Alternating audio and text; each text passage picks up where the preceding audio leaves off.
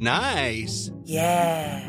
What you're hearing are the sounds of people everywhere putting on Bombas socks, underwear, and t-shirts made from absurdly soft materials that feel like plush clouds. Yeah, that plush. And the best part? For every item you purchase, Bombas donates another to someone facing homelessness. Bombas. Big comfort for everyone. Go to bombas.com slash ACAST and use code ACAST for 20% off your first purchase. That's bombas.com slash ACAST. Code ACAST. Here's a cool fact. A crocodile can't stick out its tongue. Another cool fact, you can get short-term health insurance for a month or just under a year in some states. United Healthcare short term insurance plans are designed for people who are between jobs, coming off their parents' plan, or turning a side hustle into a full time gig. Underwritten by Golden Rule Insurance Company, they offer flexible, budget friendly coverage with access to a nationwide network of doctors and hospitals. Get more cool facts about United Healthcare short term plans at uh1.com. Jewelry isn't a gift you give just once, it's a way to remind your loved one of a beautiful moment every time they see it. Blue Nile can help you find the gift that says how you feel and says it beautifully with expert guidance and a wide assortment of jewelry of the highest quality at the best price. Go to BlueNile.com and experience the convenience of shopping Blue Nile, the original online jeweler since 1999. That's BlueNile.com to find the perfect jewelry gift for any occasion. BlueNile.com. Join us for a journey as we go back to the great civilizations of the past.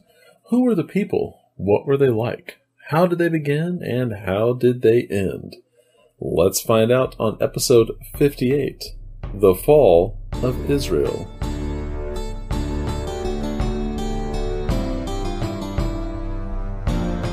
Previously on the Fan of History, Shalmaneser V, the son of Tiglath-Pileser III, took over kingship of the Neo Assyrian Empire. Well, Dan, what are we going to talk about this week? Well, first we're going to talk about the Patreon, patreon.com slash fan of history, because uh, we have some new patrons, and thank you very much. Uh, we did uh, ask for 30 bucks an episode to uh, get past the destruction of Sennacherib in 71 BC, and we are currently there. Yay. So now the goal is to get to um, past 601 BC, and for that we need 100, I think, if I remember correctly. Yeah. But I wanted to thank our patrons. Some of them uh, want to stay anonymous, so they will be anonymous. Uh, when you sign up to Patreon, you uh, choose whether you, your name will be revealed or not. Uh, so I want to thank uh, Patricia, Hall, Frody, Rebecca, John, Kim, The Endless Knot, and Avery61. Hey, Avery. Thanks, guys. Thank you very much. So- we really do appreciate it. If you really like this show and want it to go past 601 BC, that's uh, that's a lot of episodes from now. right. Please uh, consider contributing a dollar an episode on patreon.com slash fan of history. Okay, back to the story. Okay, Dan. Let's do this and talk about how did the fall of Israel happen? Hmm. Yeah, the main character here is Shalmaneser the Fifth. Okay. He is the king of the Neo-Assyrian Empire and of Babylonia. That's a separate title. We discussed this before, but he inherited his father's claim to the throne of Babylonia as well. And we don't have any Assyrian depictions of him, which is a super bad sign because the Assyrians put up stuff showing their king everywhere. Yeah. They like Um, to, they like their steles too. Yes, so Shalmaneser V will not be long for this world, but he will manage to take down Israel before he leaves the scene. Uh, so the only illustrations we have of uh, Shalmaneser V are uh, from Israel, from the Old Testament, and from the, the Hebrews.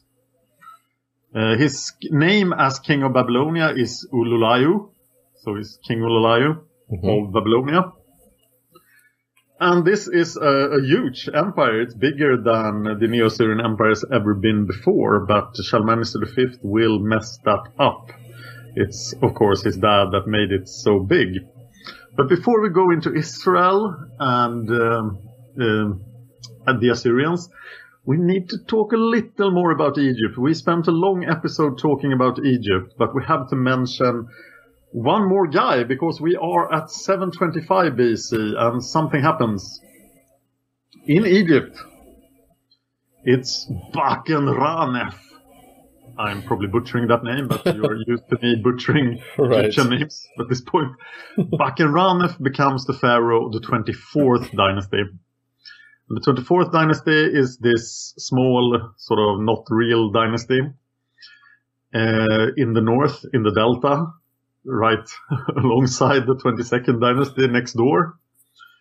Uh, Bakenranef uh, is the son of Tefnacht, who was the villain in our story last Mhm. week.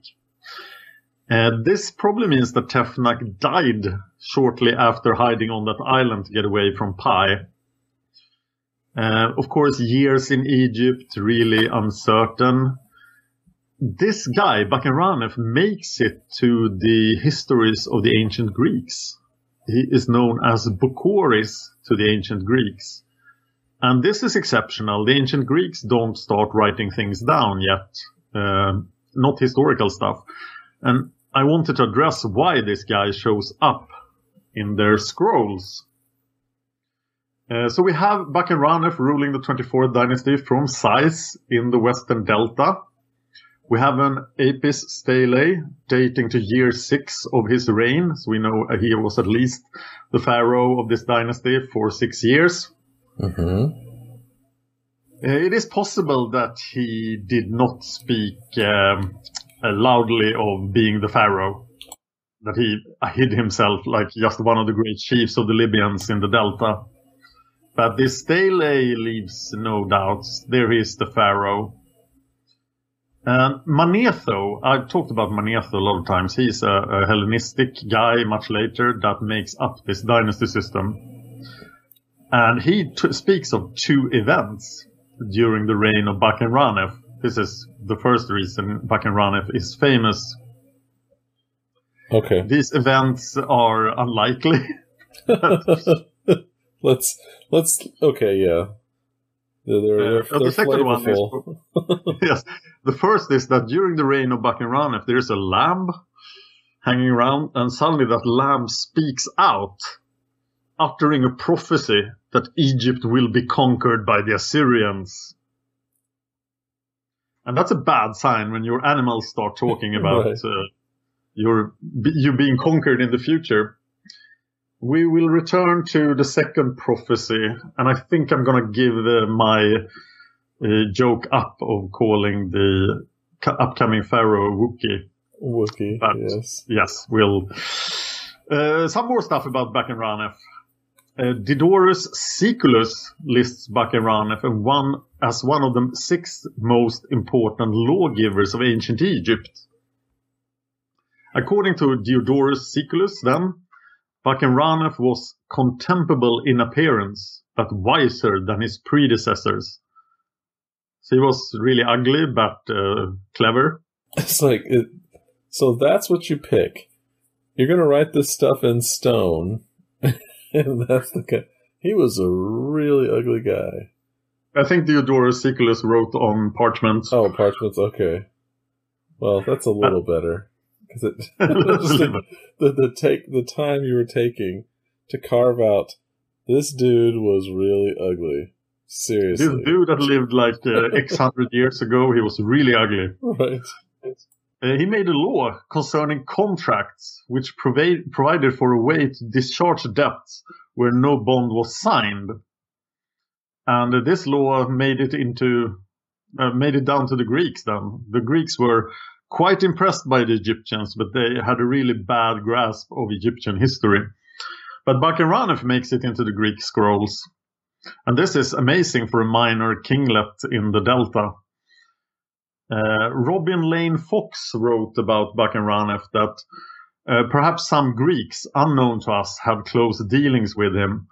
And we will see the Greeks coming into um, the north of Egypt and have a lot of interactions with the Egyptians. But this is so early for that. So it's, uh, it's strange. Uh, we also found a scarab of Bakenranef. Uh, do you know what a scarab is? Well, like the beetle or the uh, Yeah. yeah okay Yes. Uh, the pharaohs like to leave these beetles around with uh, their uh, pharaonic sign on it. And Right. uh, yeah. When we found one in Ischia in the Bay of Naples. And during the time of back around in 725 BC, there is a Greek colony. We talked about that Greek colony, Ischia, in the Bay of Naples. Mhm. Um, here is a direct proof, perhaps, that the Greeks actually had dealings with this minor pharaoh. Tacitus himself, the famous Roman historian, talked about Bakenranef as well. And he was convinced that Bakenranef had something to do with the origin of the Jewish nation. Which is like, what? yeah how how is that how do those two come together Yeah, and uh, why at this time when Israel is going down? So that makes zero sense. But Tacitus had uh, poor sources to work with, so he, he's a good source for his age. But uh, right this is 800 years before his time. And we also get a few stele and uh, that scarab them proving that Bakenranef was indeed a pharaoh. Let's go a little north from him to Judah, where Ahaz is the king. And you will see Ahaz doing diplomatical good things here because he will survive the fall of Israel and the kingdom of Judah will survive. Uh, Ahaz himself was saved by Tiglath-Pileser III. The Assyrians saved him when his enemies were about to destroy his kingdom. Uh, he did go to Damascus to pay homage to Tiglath-Pileser III in 732 BC. Feels like a long time ago in this podcast, but it's just seven years. Yes several weeks ago Uh, while in Damascus, seeing the power and might of the Assyrians, he took fancy to an altar and introduced a copy of this altar to the temple in Jerusalem. Whoa! oh my gosh oh boy what what what calamities will befall this So the Old Testament is not very happy with Ahaz. He is also vassal then of Assyria here. Uh, Judah is a typical vassal state of Assyria in 725 BC. Uh, the Old Testament tells a story about Ahaz where he sacrifices his son to Moloch, the pagan god. Uh, not good. yeah you, don't want to be sacrificing anything let alone your own children to a pagan The, god the date of uh, reign is contested, very contested for an old king of Jerusalem. So he might even be dead in 25, 725 BC. But I think he's there during the fall of Israel, and I think he is extremely pro-Assyrian. Uh, so that's the way he will stay safe there. The strategic situation around Judah and Israel is that Aram Damascus is gone. It's now an Assyrian province. Uh, the the kingdom has been eradicated pretty much. the Phoenicians to the northwest uh, in Lebanon, they are vassals of Assyria. Judah is a vassal of Assyria. The Philistines and the northern Arabs are also vassals of Assyria, and more than half of Israel is an Assyrian province because TP3 took that too. So we only have the rump of Israel remaining, ruled by Hoshea. And Hoshea gained this power while the Assyrians attacked. We talked about this in the 730s. TP3 came around, took half of Israel, and Hoshea was, um, yeah, like, oh, I, I'm taking over here. I'm so pro-Assyrian too. Yay, I can be a vassal. But secretly, he was very unhappy with this. So he was looking around for allies to overthrow the Assyrians. And now is the time, right? Because TP3 is gone and we have this unknown quantity, Shalmaneser V. Maybe he can't project Assyrian power this far away. So Hoshea talked to the Egyptians and he probably fell for the um, tricks of Osorkon IV. Right, Osorkon IV keeps claiming that he is the pharaoh of all of Egypt to anyone coming from the north. because he can catch all the diplomats coming in Right. Egypt. And he's like, there's nothing to see here. There are no Nubians here. they see him first and he's the frontline guy Yes, and uh, I bet Egypt is still uh, so glorious that he can claim that his tiny town is the capital and keep all the information about the Nubians and Pi away from the Northerners. Um, so Hoshea talks to him, and Osorkon is like, I will help you against the Assyrians. He also finds King Luli of Tyre in Phoenicia. And Tyre is the biggest uh, Phoenician city. And Luli has already been rebellious against TP3 and survived it somehow. Uh, so um, it looks to Hoshea that he could perhaps uh, fight the Assyrians here and survive. And there is, of course, a reason for Osorkon IV to to want this to happen, because if he could keep the Assyrians out of the area, he would have a pretty good shot at getting all the money from the Arabo-Indian commerce, uh, which is going through then the, the southern Mediterranean ports and the Egyptian ports in the Red Sea. And after then Hoshea gets news about Shalmaneser V, uh, he decides that now is the time to act. Now is a good time to make Israel free again. And he stops paying his tribute to the Assyrians. Always a bad sign for a small country. Yes. And Shalmaneser V is uh, not busy doing anything else, which is also a bad sign. So the Assyrian army makes some sort of movement in the direction of Israel. And in Kings, in Second Kings 17, 3, 4, we can read, the king of Assyria found conspiracy in Hosea because he sent messengers to So, the king of Egypt, and did not offer the tribute to the king of Assyria as in previous years. Dun, so, dun, dun. So is probably Osorkon the fourth then. Mm-hmm. And as soon as the Assyrian army starts marching against Israel, Hoshea gets second thoughts and starts paying again. but here we think that Osorkon IV is uh, egging him on, that he's influencing Hoshea here, saying, I got your back, bro. you have do, might. We'll do this. I have Right. all of Egypt behind me. I can help you. The mighty Egyptian army that won't leave Egypt. yes, and you get the impression in the Old Testament that this So, the Pharaoh of Egypt So, that probably also the fourth, sounds extremely powerful.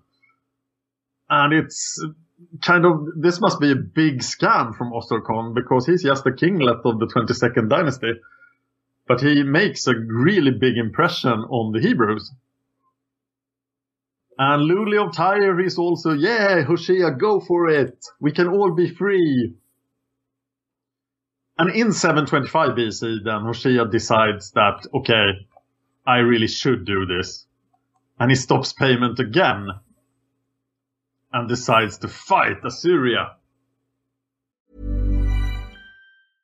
I'm Sandra, and I'm just the professional your small business was looking for. But you didn't hire me because you didn't use LinkedIn jobs. LinkedIn has professionals you can't find anywhere else, including those who aren't actively looking for a new job but might be open to the perfect role, like me.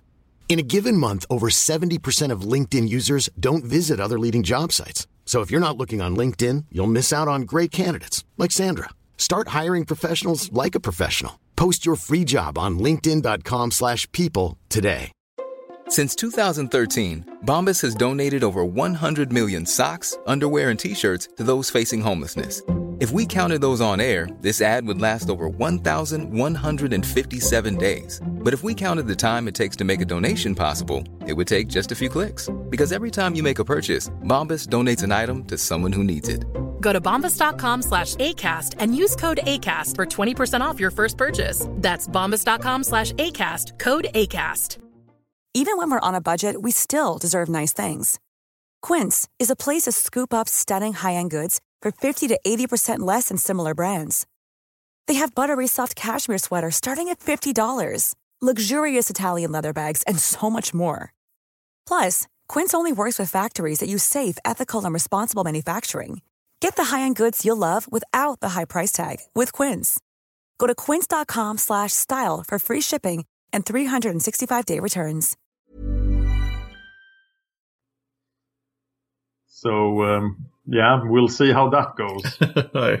I have a prediction. there are two versions of this story. In uh, 2 Kings 17:4, it seems that Hoshea is captured by the Assyrians very early and watches the entire war from Kala, from the Assyrian capital, being a prisoner. And there is a theory that Hoshea didn't want to do this at all. Uh, because he was forced to do it Hmm. by people in Samaria, in the capital of Israel. So, in this story, he goes to Kala by himself with a couple of bodyguards. And the reason he does this is that he would be murdered in Samaria for being an Assyrian loyalist. And then his best bet is to actually go over to the Assyrians, make them attack Samaria, and then sort of try to get some good position in the new Assyrian world order. In the other version, Hosea remains in Samaria and leads the defense of Israel. And we don't have any mention of any other Israelites here, so there are no great generals, or it's all Hosea. And if he is gone hiding in Kala from his own people, then there is no good leadership at all in Israel. Right. And in 725 BC, the royal Assyrian army appears in the area. And it goes straight for Tyre. So either Shalmaneser V uh, discovered that Luli, the king of Tyre, was involved in this. Maybe Hoshea told him. Uh, or Tyre did rise in rebellion simultaneously with Samaria. But the other Phoenician cities, they will have none of this. They pay immediately to Shalmaneser V and says, Take that King Luli. We hate that guy. But Tyre is easy to defend. Luli has already uh, survived the siege from the Assyrians in Tyre. So he just sits down, starts. It, it can be supplied from the sea. The Assyrians are notoriously bad at doing stuff on the sea. So Lulia sits down again and is besieged and is not very worried about it. And Shalmaneser V leaves the besieging force and then he goes south into Israel. In the same year, Shalmaneser V comes to Samaria and begins besieging the capital of Israel. And now it's it's much easier for him than it was for TP3 because he has Assyrian provinces very close. The north of Israel is an Assyrian province. So supplying this besieging army is really easy compared to what it was for TP3. And uh, yeah, there is a big siege, but Hoshea, he knows that Osorkon IV will arrive with the Egyptian war chariots and save him. So he's like every morning he looks to the south. soon, soon Osorkon will come and save me. Right. And the Egyptian army is like much better than the Assyrian army, or so he says. But as we heard in the last episode, Osorkon IV is heavily distracted by the Nubian invasion of Egypt. So he doesn't send any army to help Samaria. I kind of saw that coming. And in the end, then, Osorkon IV's forces, with their bronze weapons and their dated chariots, they would just have been destroyed by uh, Shalmaneser V, I think. But we will soon have a real battle between Egyptians and Assyrians within this century. Hmm. And we'll we'll see how that go. Do But the- also from the fourth, also from the fourth. Yeah, sorry. I was going to say, do the Egyptians end end up learning how to make iron weapons? Uh, at one time they do, but even even maybe they already knew it, but they have no iron. Oh, well, that's a problem. so that's the problem. And who has the most iron that could sell it to them? The Assyrians. they will sell it, or the Greeks, and they will sell it, but uh, not yet. So Osorkon IV stays at home, sending friendly letters to Pi, and uh, yeah, staying away from getting slaughtered by the Nubians or the Assyrians, and surviving everything. So we have two sieges, we have a siege of Tyre and a siege of Samaria, but now we need to talk about sports. Sports. You're cutting Sports. into my. You're cutting into my war with sports. Yes, it's a sports report. It's 724 BC. We have news from the Olympics. Oh my goodness. It's the 14th Olympiad. Oh, Uh, there you go. we are adding an event to the Olympics. We're adding the Diaulos race. This we had a race of about 200 meters, a stadium race. Yep. Now we add a 400 meter double stadium race. Uh, Wow. And the stadium is at this point usually a straight line. Okay. So uh, we race across the stadium and then we turn and race back. And there's a debate whether, as a runner, when you turn, you have to, um, you had a turning post, you had to run around this. Right. And the debate concerns whether there was a turning post for each runner or if they had a common post they all had to sort of run around. And this has not been uh, resolved. So that's the big question about the early Olympics. It seemed like if you're all going for one, it'd be fights and people tripping over each other. Because I'm assuming the first half of the race, they're all, you know, there's going to be a lot of people pretty close together. Yeah, I have a. I don't really know how many runners there were. I'm sure that information is out there somewhere. Right. You know, if it was like 10. I'm thinking like 10 too, but that's probably tainted by modern impressions. Probably. But uh, yeah, it just seems like I would hope they were smart enough to put one turn post per person. I just see this big mess of people at the end of the race if it's all if they're all trying to turn around one tiny little post. But remember how boring these early Olympics are. There are like now there are two events and they're over in two minutes. so you have this this one day of events. You you would like some entertainment, like people tripping. oh, I see. Yeah, like a, maybe a fist fight breaks out at the, at the end of the race. Yeah, and the guy who arrived last, he just runs past the fist fight and wins. it's it's like a Bugs Bunny cartoon. that would be amazing. Uh, we will, of course, return to Greece shortly because we have another epic Greek war coming up. Uh, in this very decade, we'll talk about the Lelantine War. So that's the sports for this time. We also need to talk about an invention that is credited to 725 BC. And it's not, it's an invention still in use today all over the world. It's the postal system invented by the Assyrians. I use my postal system almost every day. Yeah, and this was. Um, it is. Um, the year is 725 BC, but I. This sounds like something Tiglath-Pileser III would do, so I'm prepared to credit it to him.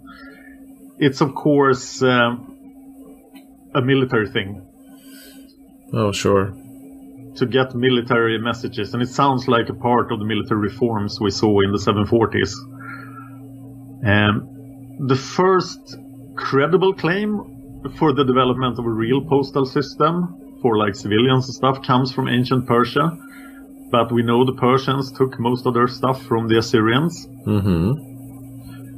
Uh, the, uh, there is uh, Xenophon, the Greek author. He attributes the postal system to Cyrus the Great, king of Persia, in 550 BC. But we have letters. We have tons of letters from 725 or the 720s BC with the Assyrians. We know there is a postal system in Assyria.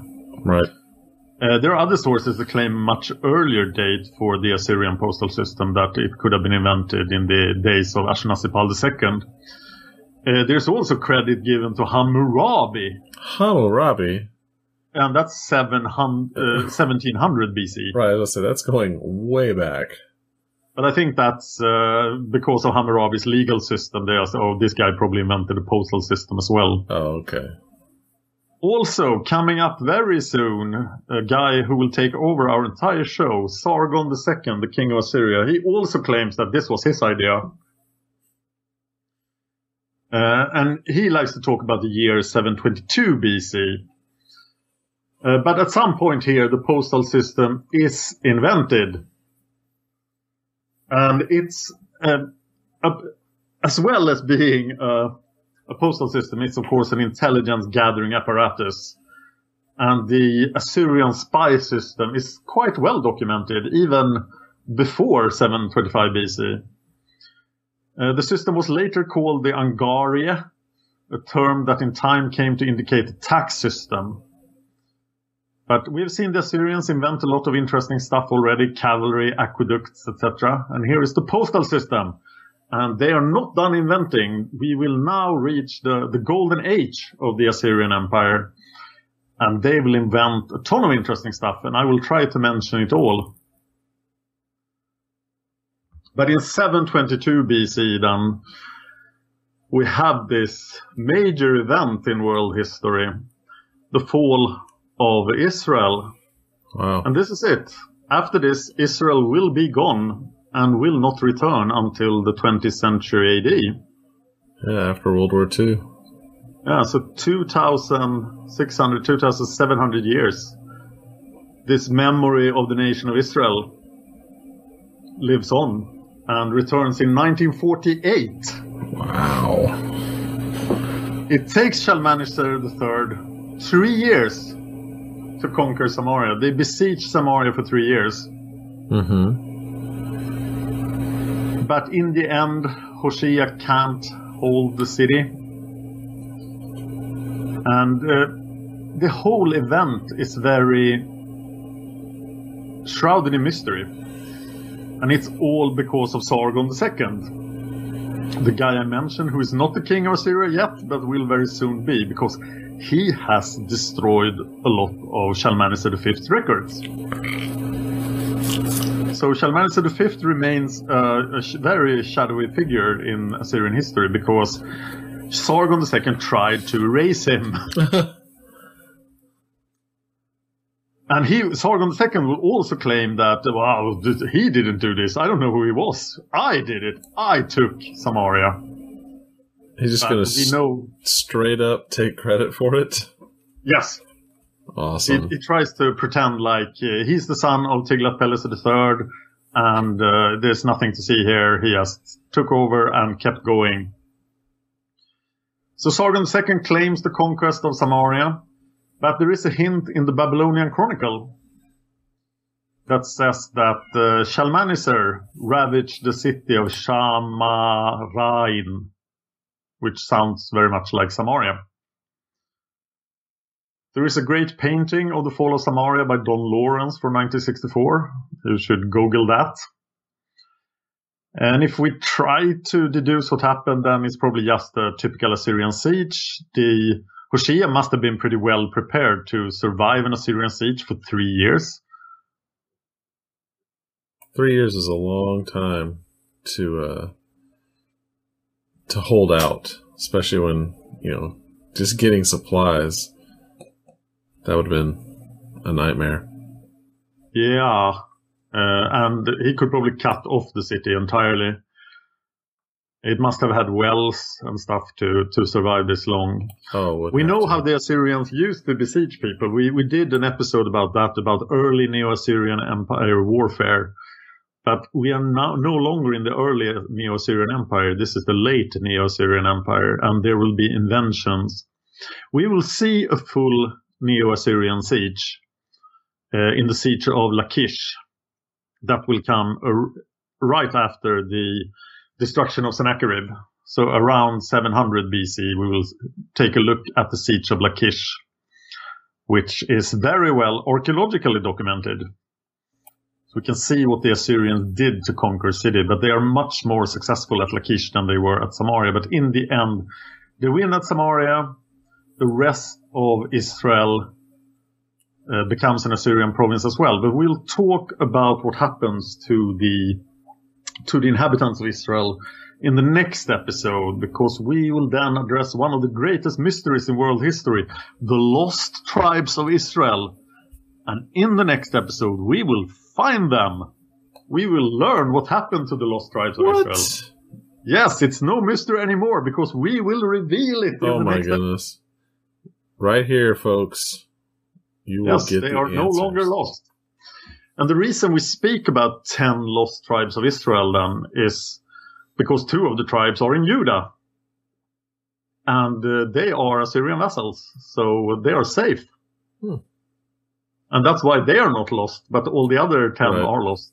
Remember, there are 12 tribes in Israel, and the sons of Jacob, or Israel himself, as he's also known. Okay, well, I guess that's it for Yes. this episode. In our next episode, we will see what Shalmaneser V does to Israel after conquering Samaria. All right, folks, please go to YouTube. Search up Fan of History. Like and share our videos. Also, give us a review on iTunes or any of your favorite podcasting mediums. Um, and if there's one that we're not on, please give us, uh, let us know, and we'll try to get on there as well. Uh, Facebook.com slash fan of history. Also, the fanofhistory.wordpress.com. Patreon.com slash fan of history if you like what we're doing and you want to hear us continue doing it. Please consider supporting us. Want to follow Dan on Twitter and get all the updates for when the episodes go up? At Dan Horning. And if you want to follow me, I'm at Cerulean Says Hi. So, it looks like for this week, I am Brennan. And I'm Dan. And this has been The Fan of History. We are! If you enjoyed this podcast, please consider supporting us on Patreon. Patreon.com slash fan of history. Just a dollar an episode would help us out. Thanks, and see you next time. Hey, it's Paige DeSorbo from Giggly Squad. High quality fashion without the price tag. Say hello to Quince. I'm snagging high-end essentials like cozy cashmere sweaters, sleek leather jackets, fine jewelry, and so much more. With Quince being 50 to 80% less than similar brands. And they partner with factories that prioritize safe, ethical, and responsible manufacturing. I love that. Luxury quality within reach. Go to quince.com slash style to get free shipping and 365 day returns on your next order. Quince.com slash style.